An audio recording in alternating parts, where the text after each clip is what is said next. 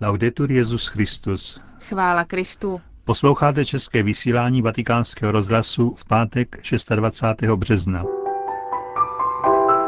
Nejdřív vás čekají zprávy vatikánského rozhlasu a po nich pravidelná promluva otce kardinála Tomáše Špidlíka.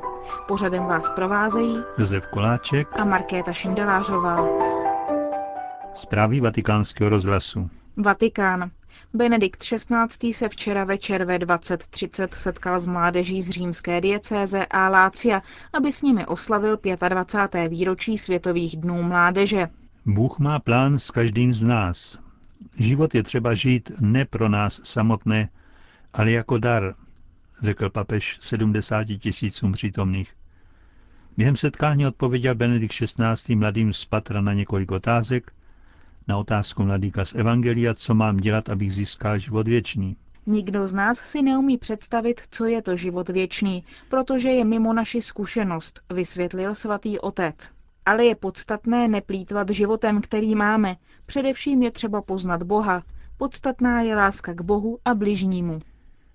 Desatero přikázání, z nichž Ježíš ve své odpovědi zdůrazní jedno přikázání lásky, jsou, dá se říci, pravidla lásky. Ukazují cestu lásky v podstatných bodech.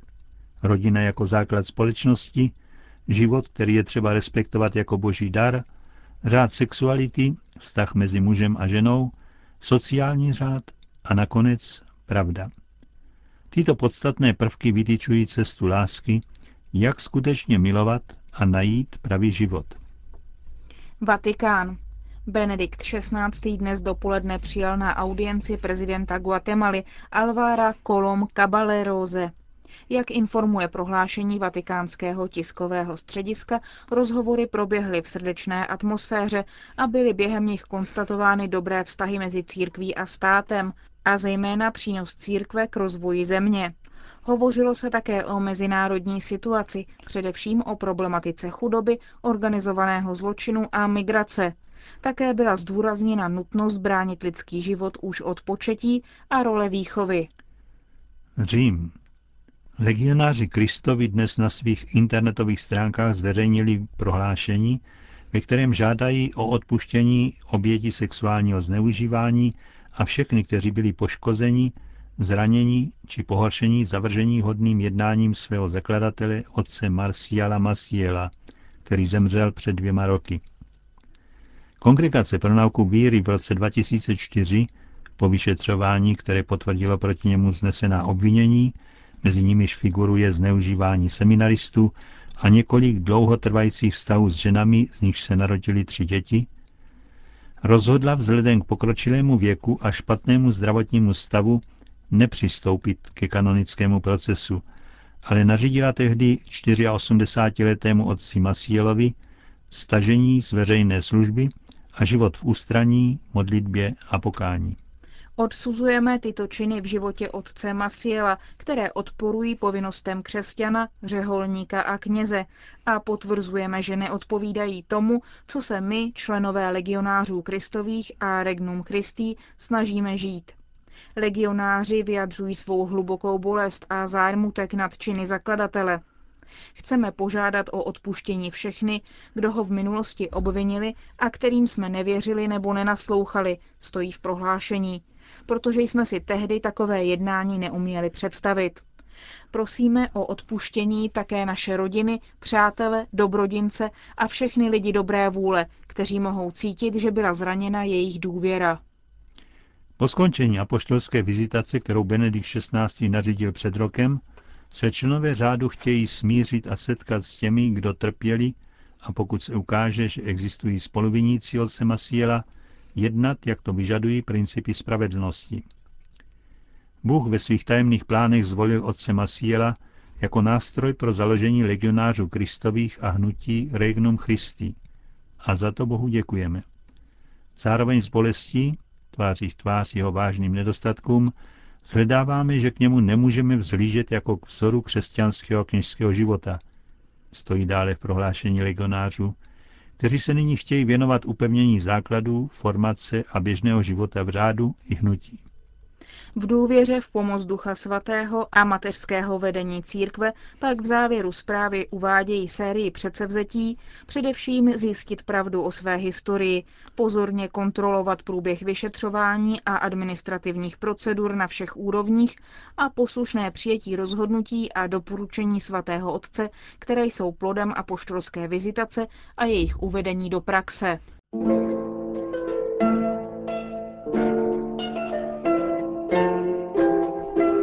Úspěchy a neúspěchy. Pravidelná promluva otce kardinála Tomáše Špidlíka.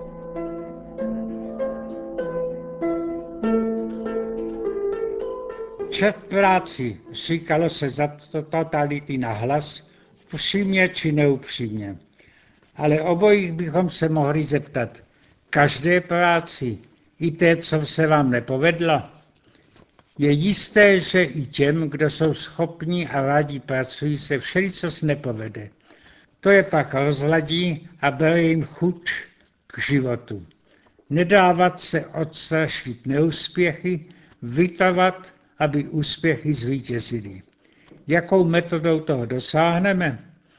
Podívejme se na problém ze tří pozic. Z hlediska čistě lidského, všeobecně náboženského a typicky křesťanského. Správný lidský postoj k této otázce se označuje známým slovem moudrost. Moudrý je ten, kdo zná své síly, dobře odhadne, co dovede a použije těch prostředků, které mu slouží k dosažení cíle. Je to podmíněno jeho nadáním, sílou zdraví a duše, a také vzájemným poučováním a školením různého druhu. Nesmí se tu zapomenout na jedno. Naučit se správně se postavit k neúspěchu. Příslovečně se to dá říct takto. Dobrý horolezec si nepoláme kosti, ani když spadne ze skály. Upozorňuje se, že neúspěchy jsou jako protivný vítr, který probudí růst pevnosti kmene stromu, aby se nezlomil. Jak dlouho se, co nej, nejdele, ale nakonec se každý strom zlomí nebo uschne a každý silák umře. S tím posledním neúspěchem, ať se každý smíří. Člověk umřel, ale je dobré dílo zůstává. Stavníme proto pomníky padlým. Ty padlé hrdiny lidé pak začali zbožňovat. To vede naši pozornost k druhému postoji, který jsme nazvali všeobecně náboženským. Začíná tím, co nazvali učeným slovem vědomí transcendentné. Lidé si uvědomují, že do jejich života zasahují vyšší, neviditelné síly zla i dobra. Spontánně usí o to, aby navázali styk s těmi dobrými, s bohy, prosí je o pomoc a sílu. Velké úspěchy připisují více jim než své dovednosti. V této čisté formě se setkáváme s tímto postojem v Biblii, ve starém zákoně. Jahve je tu stále ku moci svému lidu. Kromě toho dovede přemoci i neviditelnou příčinu všech neúspěchů, to je očistit lidské duše od hříchu. Přesto však i tu zůstává jednou slabosť. Nezbavuje člověka od neúspěchu posledního, to je od smrti. Ale i tu vstupuje nový přístup. Duše spravedlivých jsou v Boží. Doznívá tu tedy stále jeden pesimistický tón. Konečně životní úspěch bude až v budoucnost. Zdá se neslučitelný s přítomným životem. Proto plně úspěšný život náboženství definitivně přesazují do nějaké nové cizí vlasti nadzemské. Co k tomu může přidat křesťanství? Co podle Evangelia udělal Kristus? Zhrnul ve svém vlastním životě všechny neúspěchy, které mohou lidi postihnout a všechny přemohl. I smrt, i tu ale tu zůstala otázka přece jenom jakoby nedořešená. I smrt přemohl s mrtvých stáním, ale v zápětí na to se vznesl na nebe a návrat slíbil až v nejisté budoucnosti. Bude to úspěch definitivní, neobyčejně okázalý podle prorockého popsání v Apokalypse. Ale co pro dnešek? Zopakujme si první a nejdůležitější prvky naší víry o Kristu. Je současně člověk a Bůh. Trpěl jako člověk, jako Bůh trpět nemohl, jako člověk zemřel, jako Bůh je nesmrtelný. Boha člověku se spojilo v jedné osobě to, co je jinak neslučitelné. Smrt a věčný život. Utrpení a dokonalé štěstí. Hleděno očima víry je tedy současná i Kristova smrt, i vzkříšení. Kdy Kristus stal z mrtvých, ptají se autoři východní maronické církve a odpovědí na Velký pátek ve tři hodiny odpoledne. A kdy se to zjevilo tělesnýma očima, na velkonoční neděli ráno. Zná se nám to divné. Připomeňme si to, co se děje v křesním obřadě. Je to symbol smrti, původně je totiž křtěný pod vodu úplně potápěn a děje se to taky dnes na východě při křtu dětí. Ale okamžitě se z vody vytahuje k novému životu.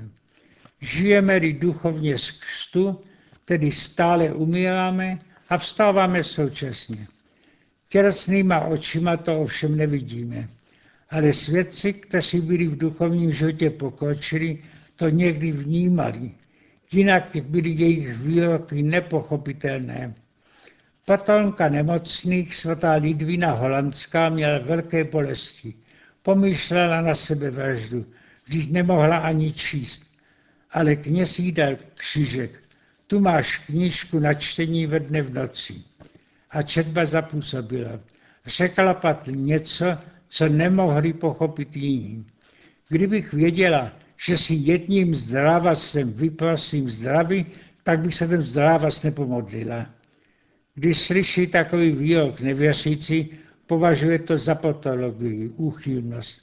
Takové to by to ovšem bylo, když nevěříme osobě samé, která to řekla, že i v té bolesti se cítila šťastnou ve spojení s Kristem, který prožíval smrt současně jako přeboženou. Tak také mluví o Kristově smrti svatý Pavel. Co to však znamená pro nás, kteří jsme tak daleko od toho? Druhý vatikánský koncil vydal také jednu konstituci, která má název Radost a naděje. Oč tu jde? Můžeme to zkráceně říct takto. Je dnes ve světě mnoho lidí skleslých. Roste technika blahobyt, ale lidé, a to i mladí a svěží, se cítí zklamaní a opuštění.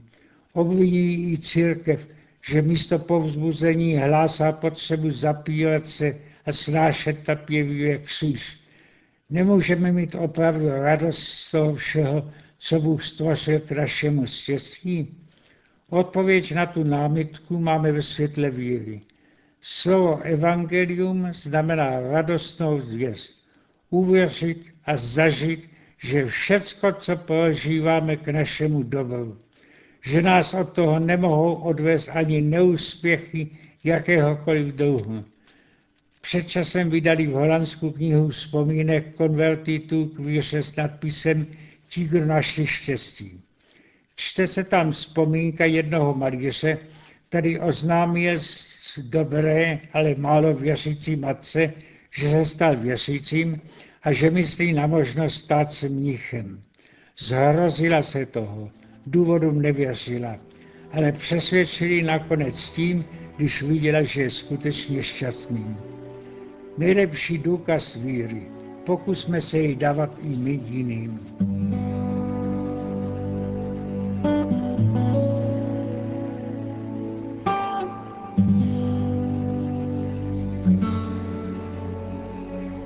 Slyšeli jste promluvu otce kardinála Tomáše Špidlíka a tou končíme české vysílání vatikánského rozhlasu. Chvála Kristu. Laudetur Jezus Christus.